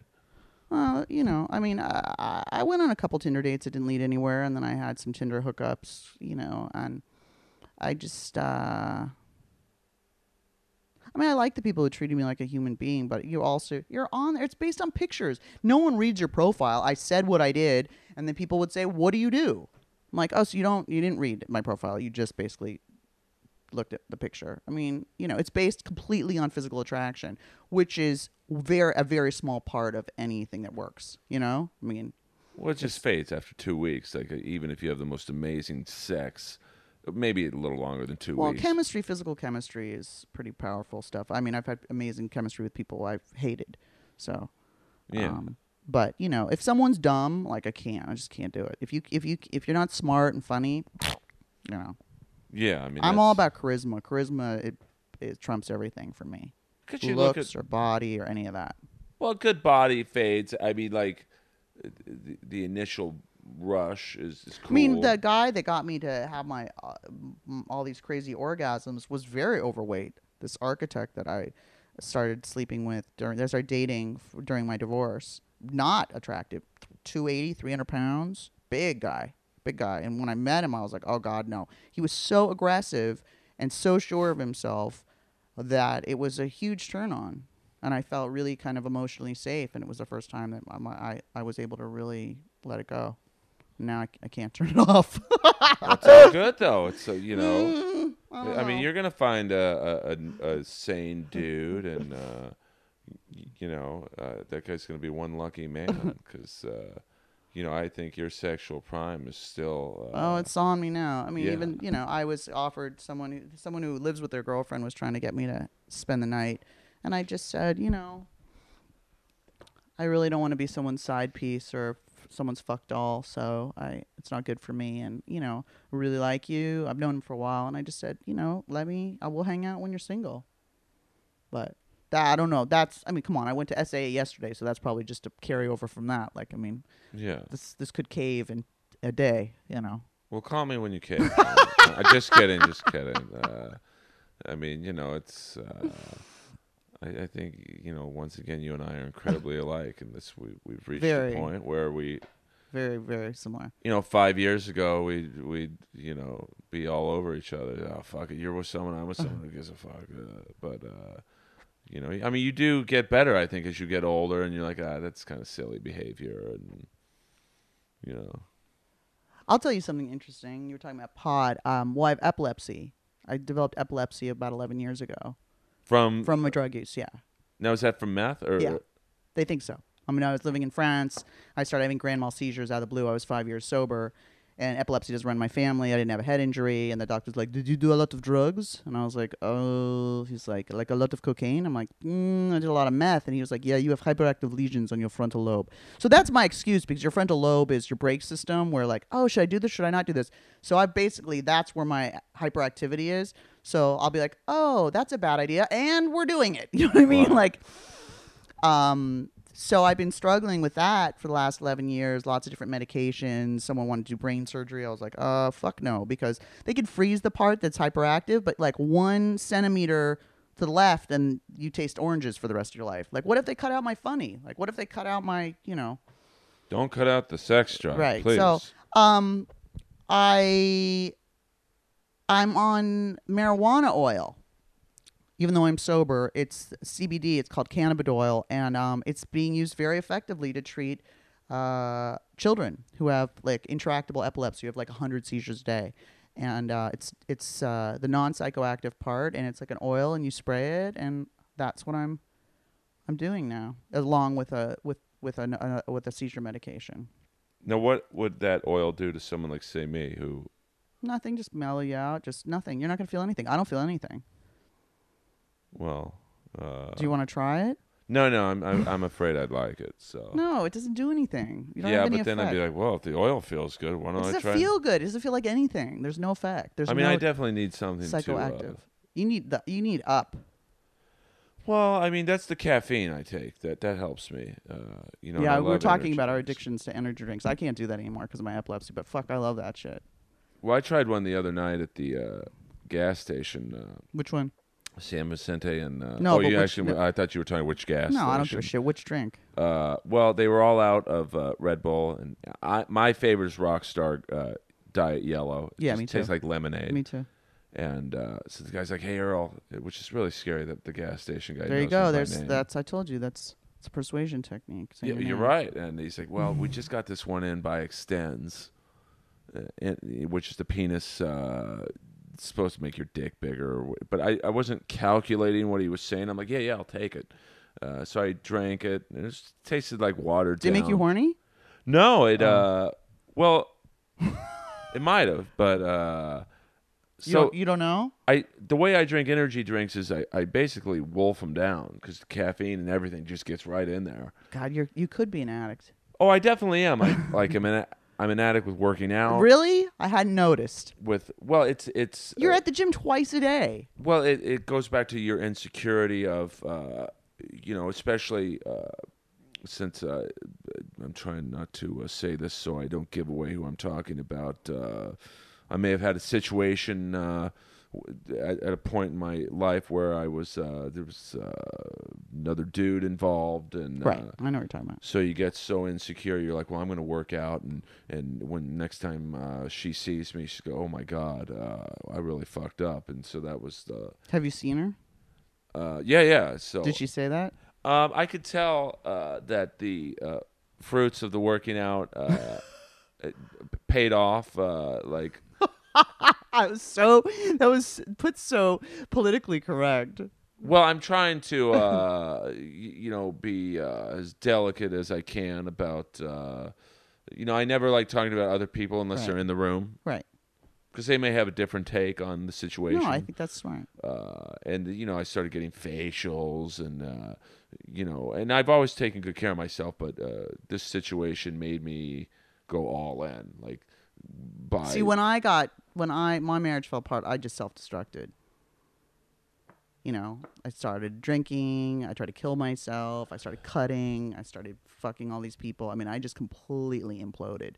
It wasn't like I was like, oh, I'm gonna work out and get myself together and show him. I mean, I just fell the fuck apart. You know, and it's like that's the kind of stuff that I'm working on in all my recovery is just like having self esteem and not doing things at people and you know, not letting other people affect your self image that much. It's like, you know, you think someone's the key to your happiness, but if you lose them, you can find someone else to be the key to your happiness. You're the key to your happiness. It's inside of you. You know, I there are people you thought you could li- never live without. You're living without them. You've moved on. It just takes time. It's a grieving process. but I hold grudges, so I like. To, Yeah, you're uh, ta- hello. But this is where probably the only way you and I are different. Like I'm more uh, subtle. Like Yeah, I'm not subtle. No one's ever uh, subtle has never been a word that subtle. anyone has ever used in relation to me at all. it's like you know, uh, like when I play hockey, it's like my only non-comedy activity other than going to shitty metal shows. Uh, and someone slashes me, I think everyone on the ring thinks Earl's going to get them back right now, and I don't. Oh, you wait. I wait, Oh, that's fucking scary shit. and it's an all. I, I think I'm quoting a Steven Seagal movie, which is really frightening. That Steven Seagal is a a uh, mentor to me. And Yeah, it is. That's But he's like the only thing worse than death is the anticipation of it. It's true. Like well, the revenge is just best served cold. But I, I don't have the impulse control to do that. well, I barely do, but you know, it's like you know, I'm not good like that. I'm super reactive and impulsive, and you know, but oh, so am I. yeah, I can't, I can't hold on do that. But again, it's like you know what they say. Resentment is a poison you drink, waiting for the other person to die. It's like you just can't live your life like that. It just it makes you miserable. It does, and I'm trying to be better at uh, letting go of uh, grudges and whatnot. But uh, you know, it is fun when my way works uh, to a certain degree. You know, mind games. It's all about uh, Tony Robbins, Marshall Sylver, power of the mind. Uh-huh. So, you know, because I think the natural reaction of the other person is think, whether it be in hockey or with uh, certain situations in my past, it's like, oh my God, he's he's gonna hit me right now, Right. And I don't. Right, and then they their their their guard is up, and then they relax, and then you get them when they're Sometimes I don't even do that. I just like I'll, like with this one guy who hit me in the face, uh, and I think it was by accident, but it, it caused a huge uh, permanent scar on my lip, which looks like I have herpes, uh, but I don't. I'm clean. I don't believe you. I want to see Uh, a test. no, I'm actually very clean. Uh, never had a disease, uh, sexual disease, but uh, you know, I would skate by this guy and just loiter around, Oh God, just freak him out. Just give him a total panic attack. and like he he would play the opposite. And I'm getting too into hockey talk here, but like he would, was a right wing, I was a left wing. I would purposely go over to the right Mm. wing. So predatory, Earl. Well, I'm a I, I'm the furthest thing from an alpha male. I'm, I'm much more a follower than a leader, but. What? Well, an Disagree. alpha male, it's like, hey, I've got the biggest dick in the room. Uh, you know, ugh. I think you're alpha in a subtle way. I'm a I, I'm a nice alpha male. Like uh, with this particular guy, uh, other guy uh, in in the unnamed situation, uh, I know he thinks at any moment I could walk into this certain place he hangs out. And just beat the shit out of him. Yeah, and I of won't. course. But it's I know. But you I- have the power, and that's enough. Well, I don't know if I would say that, but I know that in some deep uh, Recess of his mind. of his uh, you know cocaine fueled mind, it's oh, he's a cokehead. oh yeah, it's the worst. Uh, but uh, I know that he, is Earl going to come in here tonight? Well, Coke will make you paranoid too, so he's Oh, already I got love that. How about tomorrow night? Is he going to come? Is he going to be around the corner? And I that's more the punishment than just. I mean, I think I would feel great if I beat the shit out of him, but uh, that's a short term. You know, I think the minute you landed the the tenth punch, but all right, this isn't what I thought it would be. I don't know. I've never really been in a physical fight. Well, with my ex, yeah, but I mean, I was in a physical fight the other uh, two weeks ago at the comedy store. what? Oh well, uh, I didn't throw any punches because I didn't want to get sued. That's the Jew in me. I'm like, okay, don't, don't throw a punch. That's I- right. We both were bribed growing up too. We have that in common. Yeah, let's talk about. I mean, uh, uh, uh, j- just real uh, fast on on the physical. Uh, it's probably the only time I've ever been in a physical altercation on the streets. This guy was being pretty inappropriate to several girls up at the comedy store, and uh, I I had to spring into. Uh, there there was no long term uh, mental mind game with this guy, uh, and he actually got banned from the comedy store for life. Which wow. He was a comic. no no he's Oh. just old creepy guy Ew.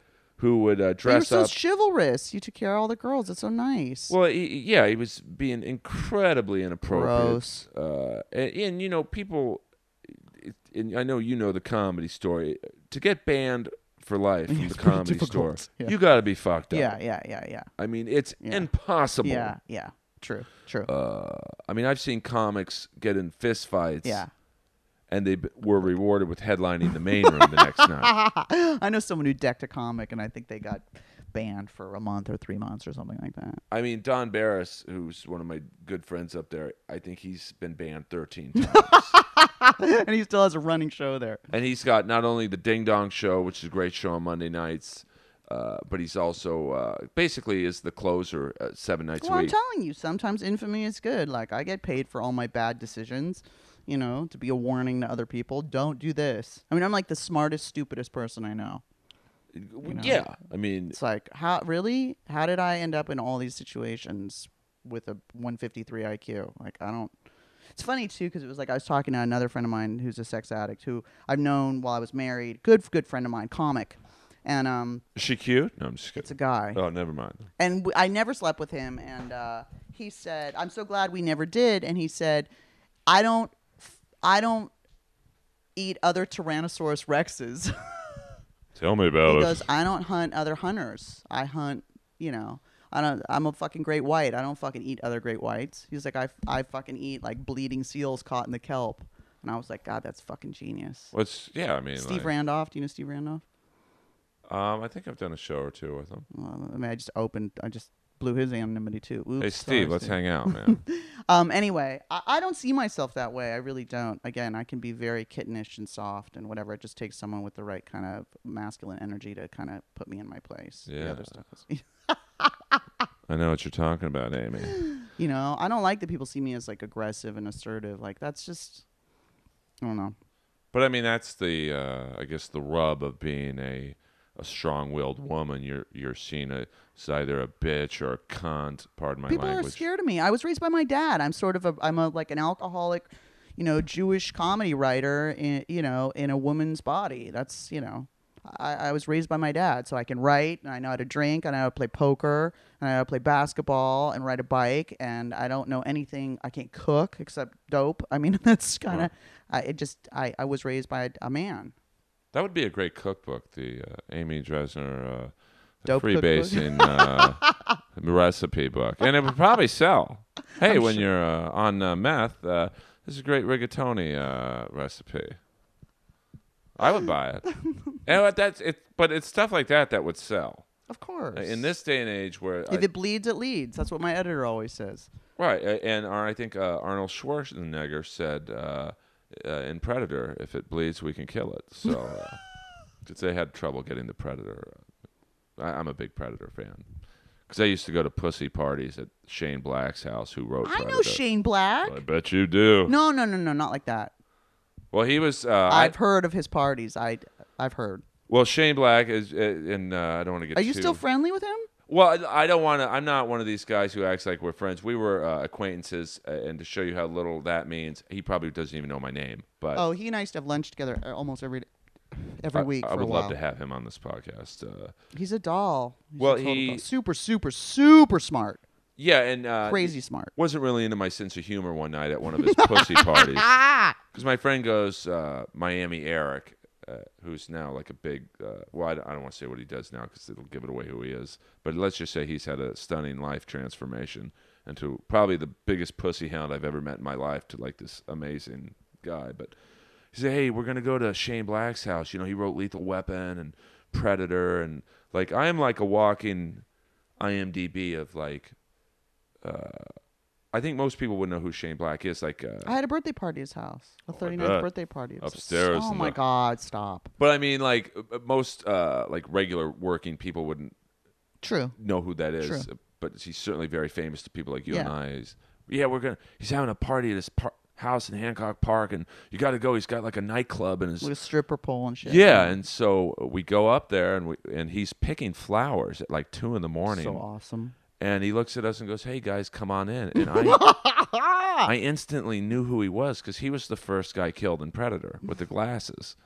I guess they threw him a bone. Yeah, he acts sometimes too. Yeah, he gives himself Directs little yeah, parts in uh-huh. this movie, Yeah. which I kind of think is neat. And uh, so, uh, long story short, it's about four in the morning. A lot, a lot of situations happening.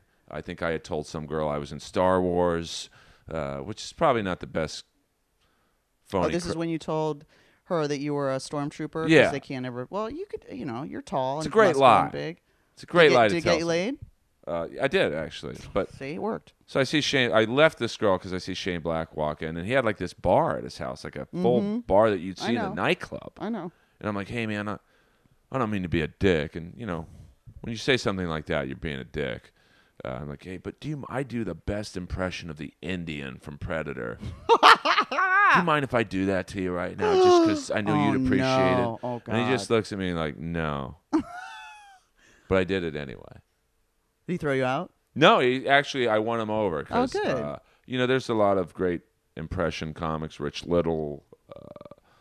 I, I have immense respect for impression comics. I can't. I can't do that. I do for the same reason because I can't I, I do can't it. do that at all. But uh, you know, like like Tammy Jo Deeren, who we were talking about, does. I I told her that she looked like a female version of uh, Gary Busey, and she does a Gary Busey impression that is fucking beyond. And I just fall on the floor every time. I mean, it's so spot on. It's unbelievable. Yeah, kill. I saw, I think I saw. You know, I And Maria never. Bamford, amazing impressions of different types of people. It's like holy shit. I know uh, Melissa Villasenor is like. Oh yeah, she's brilliant too. she's dead on with like I think, Her uh, singing and stuff. Yeah, Christina Aguilera. yeah, amazing. and uh. Jeff Richards. Uh, do you know Jeff Richards? Of course.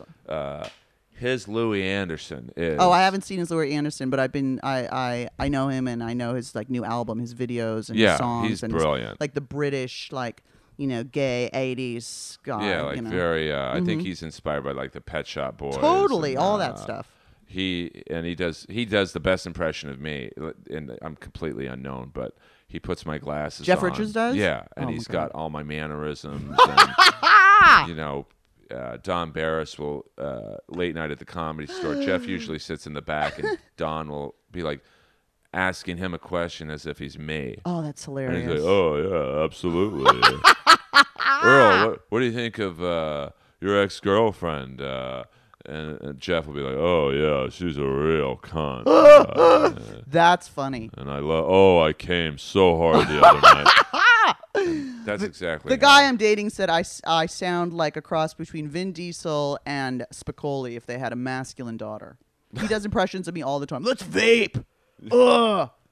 Dude, listen. He just calls me the rapist. I'm like, I don't, you know, he's like, even though you're manly, skinny and manly, I still adore you. I'm like, wait, did you just call me skinny and manly? You're skinny, but you are the furthest thing from Thank manly. you. Thank you. Even though I, but the lips, total uh, Steven Tyler, and a little bit of Tom Keifer from Cinderella. He's he's got lips that just just could devour. He must eat amazing pussy. Uh, either one. I mean, those lips are just like you know. And Gene Simmons with the tongue. It's like that. that Yeah, that must- tongue's pretty crazy. I mean, that's uh, wild. And uh, uh, yeah, who else? Uh, yeah, I guess those are the only three guys that would, you know.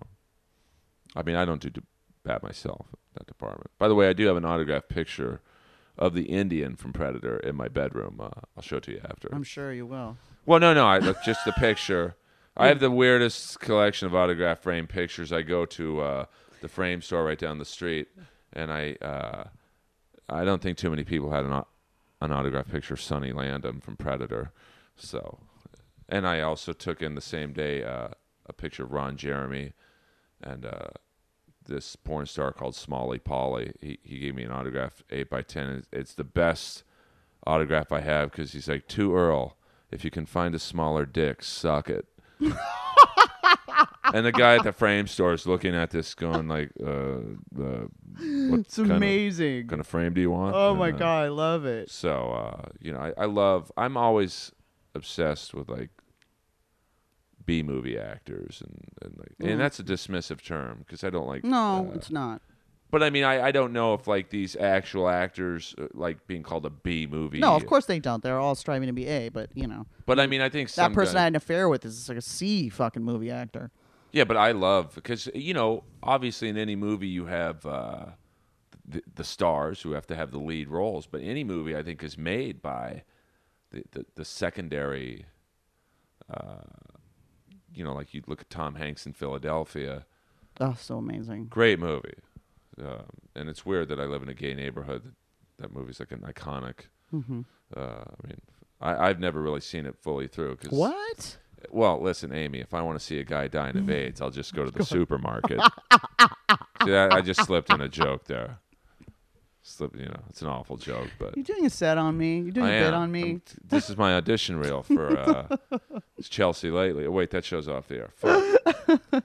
so, well, you know, if I do that joke ever, I've got the crowd on my hands because uh, that's a joke I'm not very comfortable saying. Right. Because it, it, you know, obviously It's obviously, edgy. Yeah, it's gonna be. for me, it's edgy. For you, it's probably an opener. that's about as edgy as I go. And the first time I heard the N word story, uh, that's a that's a crazy. Yeah, I mean, when. I was on the sober tour, I could talk about anything, and they loved me. But when I was like opening for like college crowds and stuff, woo, you know, it was like I could be their mother, and I'm talking about shooting coke in my neck, and fucking, they were like, whoa, it was just Because college gigs, I don't think a lot of people realize this. Uh, you know, you're basically told by I think it's what's the uh, person in charge at the college, the entertainment director. Uh, That's not it, but it's I know what you're talking about. and they tell you specific. Like at the few I've done, it's like, hey, you can't talk about politics. No, you this was can't- actually at the Ice House. It was like a college age. Oh, crowd. okay. It was like comedy juice or whatever. It was. because I know. Uh, I'm not a good host. I'm not a good host. and I Like, feel the same way about I me. can't host. I'm just not good at it. Well, you I'm not- can. You're funny enough where you could pull it off. you know, I just it's not my forte at all. Because I think. Uh, Because I'm not happy. I'm not like a happy comic. I'm not like a smiley, like you know, like people like me because they're like, oh, I'm so glad I'm not her. yeah. but which does make a good host. I mean, I think a good host. I think. It, I feel better about myself now hearing about this bitch's life. Yeah, which I think is a great host, but I think some people they want someone, and this is a, once again, this might seem like a, a backhanded jab at someone, but it, it's you, I think a good host is like someone like Frazer Smith, Right. you know, who's so like Oh, likable. totally. and, I like, agree. You know, he does like, hey, I went to the Clipper game. They, said, what Mm-hmm. time does it start? Well, what time can you get here? Uh, that kind of humor, Absolutely. and you know, because you go, oh, this guy's like harmless and like. God, every time before Don Barris used to bring me on stage at the store, he would do that getting in a girl's vagina joke, and the crowd was so uncomfortable. And then he'd bring me up. I was like, really? Every time, every Hmm. time. because then you have to follow this uh, insanity of like Yeah, he gets like he gets in the pussy and like gets. You've seen him do that whole thing, pulls it over his head and the whole deal. yeah now for those of you not going what the fuck are they talking about don barris comedy store legend i mean he and does a great job doing the warm-up on uh, jimmy kimmel which is kind of funny to see him do the audience warm-up for a disney uh, right?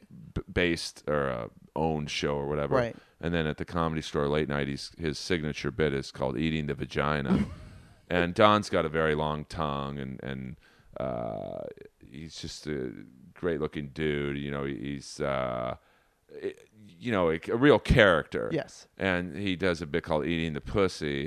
Where he simulates uh, oral sex through his, it's a POV uh, bit, and then he'll bring up someone like Amy or me or whoever. Uh, hey, your next comic,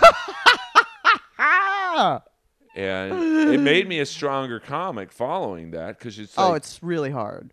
Don's a very very hard comic to follow. Well, he's super high energy too.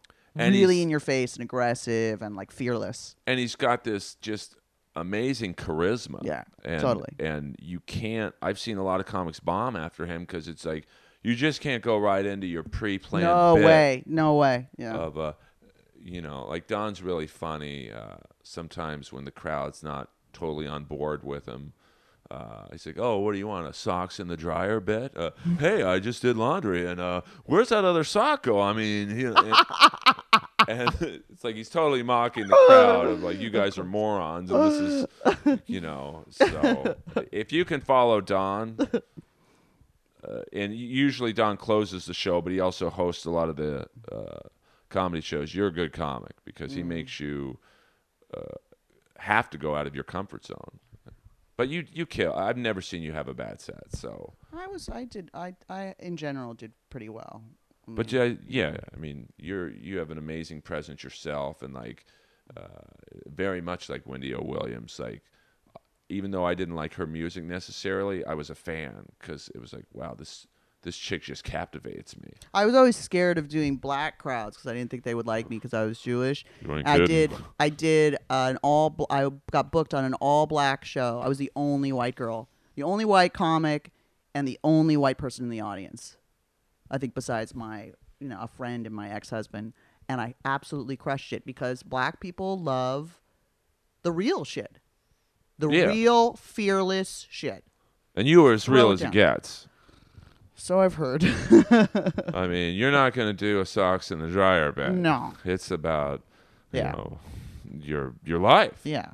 But that's why I love you because it's I don't. If you're not doing, you know, trying to do therapy and educate people and dismiss, you know, uh, prejudice about certain situations and educate people through humor and you know be honest and vulnerable. I don't know what the fuck you're doing on stage. Like you know, to do that and make people laugh.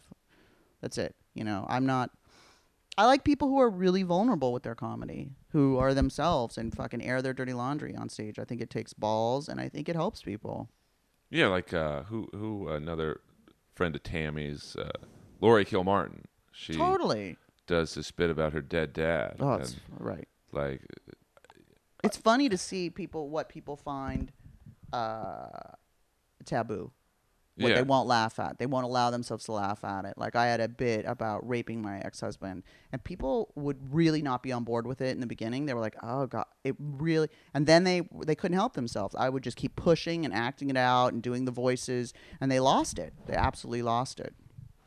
well, because I think it's uh, like I used to worry about when I and I'm probably the furthest thing from an edgy comic, but uh, you know, I used to do a 9/11 joke that it's probably the best joke I've ever written, and I, I sometimes I wouldn't deliver it well because it's like I was a.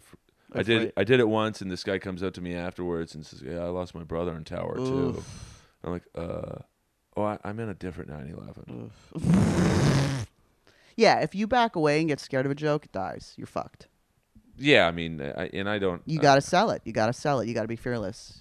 Yeah, yeah, or you have to find a way to, uh, you know, like when I talk about the first time I heard the N word, I just can't say that word on stage. Uh, it's just, it's just, I, I can't.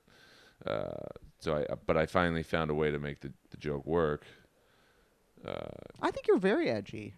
I mean, I, I, yeah, I'm starting, uh, you know, 15 years in to finally uh, find a way to make it work for me. Whereas, like five years ago, 10 years ago, I was just didn't have the chops to Yeah. uh, talk about. I, I like like your type of humor, like where you just talk about your life, and you know, I've never been like a great joke writer from the standpoint of like, uh, you know, what's the deal with Obama? I just can't, you know. But back then, that's what I did because it was, you know, I wasn't confident enough. Mm. But uh, you know, I think when you show fear, the audience seizes that, and uh, you're the fir- you are a fearless comic. So- No, I was terrified every time I was on stage. But I mean, you will talk about. Oh, Oh, yeah. I mean, I was terrified, but I did it anyway. I just that's the stuff I can and want to talk about. It's the only stuff I really know about, and I'm really just kind of filterless. So, I mean, which is what makes my writing the way it is. I just and I never read the comments on the fix You ever. can't. No, I mean my dad's a writer, and he just said if you read the comments, half the time you think you should have won a Nobel Prize, and the other time, you know, half the time you thought you should have fucking thrown yourself out the fucking window.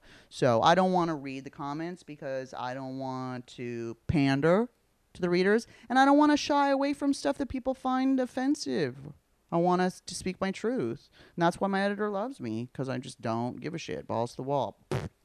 You know, I mean, usually when I'm, th- you know, when someone's courting me, I'll send them some of my stuff and be like, you know, hey, this is this is you know my voice and this is what I say and this is kind of what I've been through. Like, can you hang?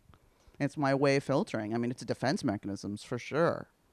Well, yeah, I mean, I, used to read the comments, you know, of like my YouTube videos or whatever. Oh, brutal. Oh, there's just like, you know, three comments in, the N word's being used.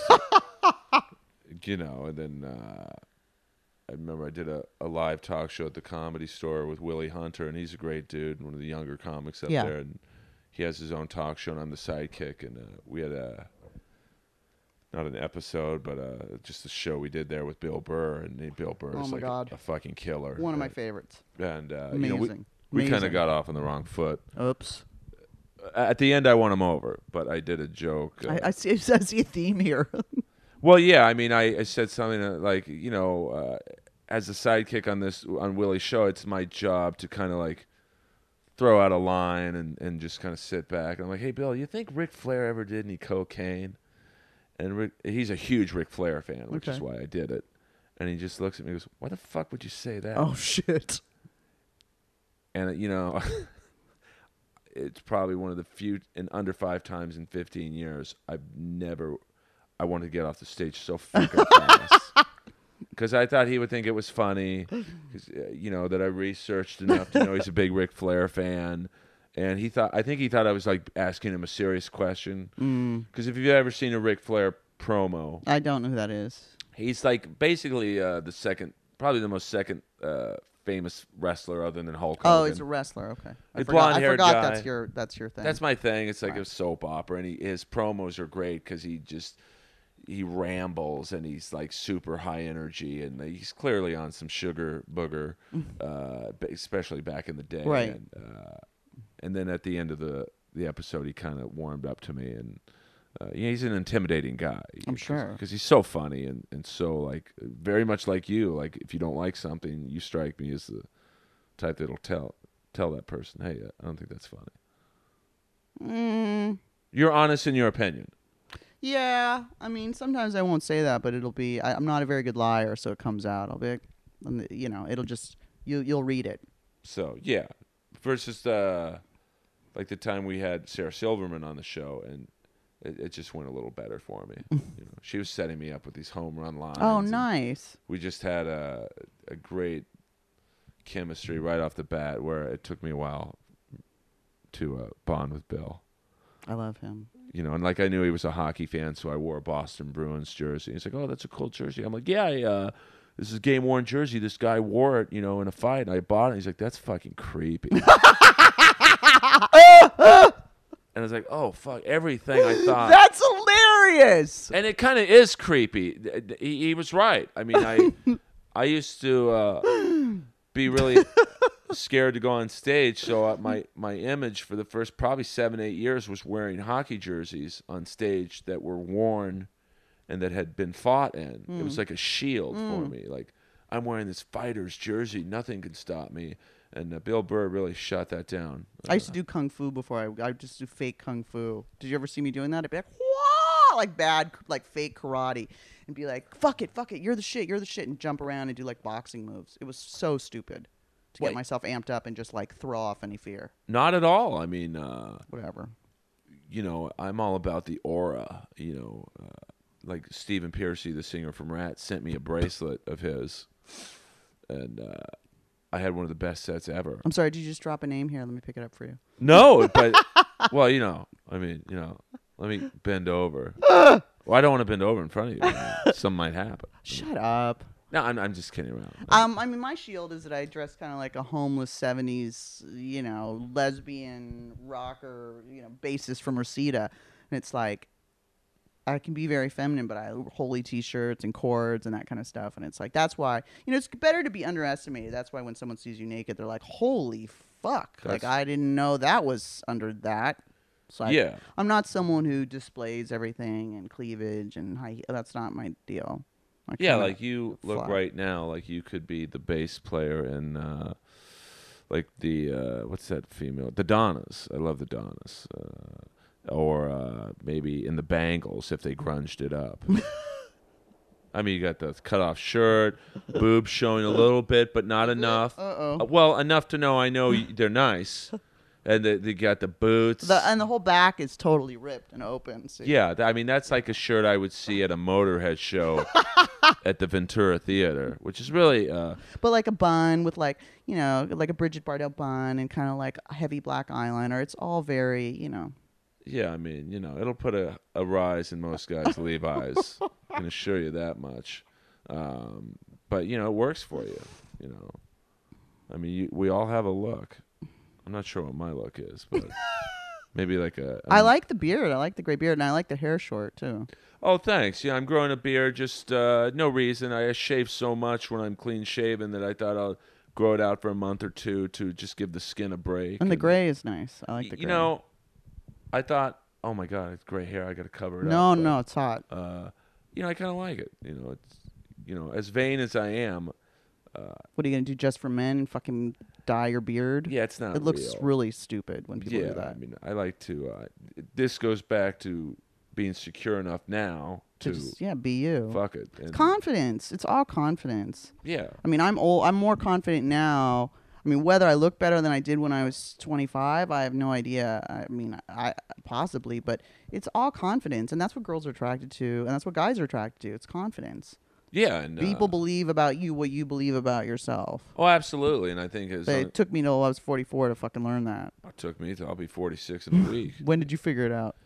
probably about a week ago.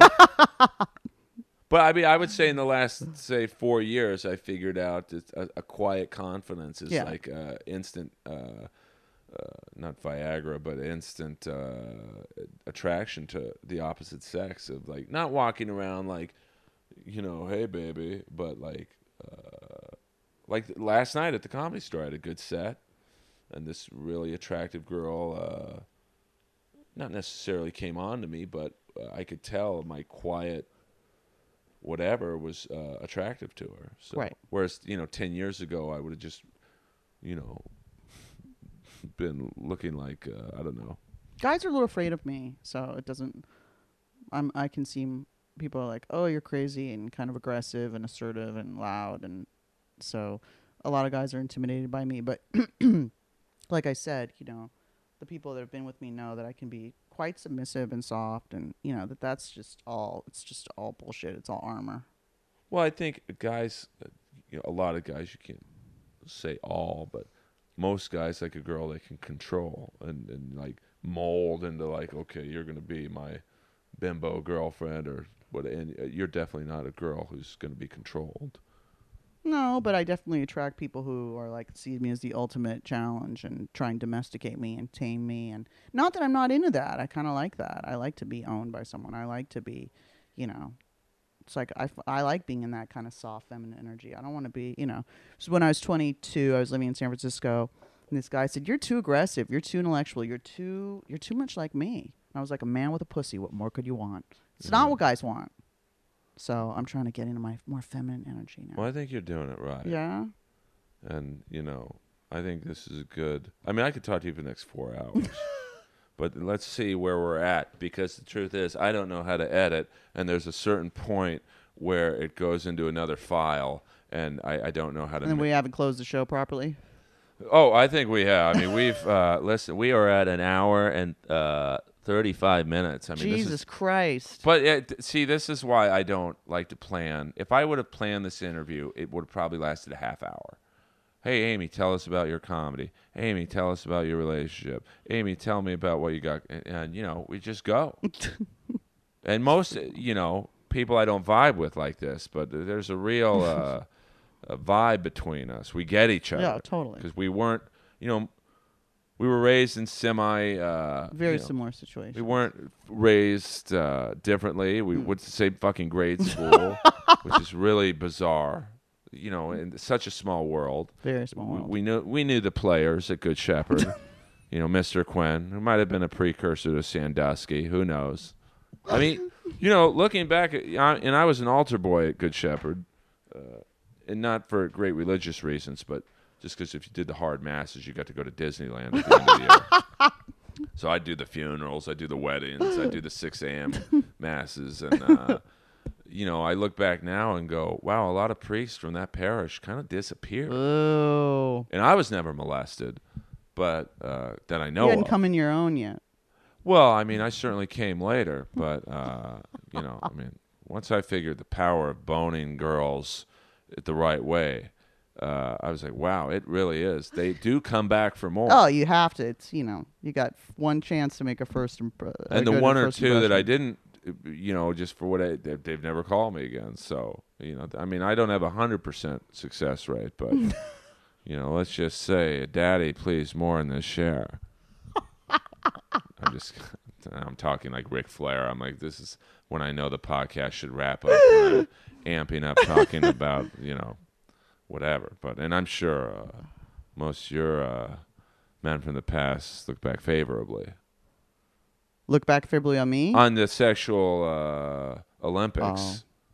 I, I have I honestly I have no idea. I don't I don't talk to most of my exes, so Well, I do because you got to lay the seed for you know the dry spells that you know I keep in good with all of them.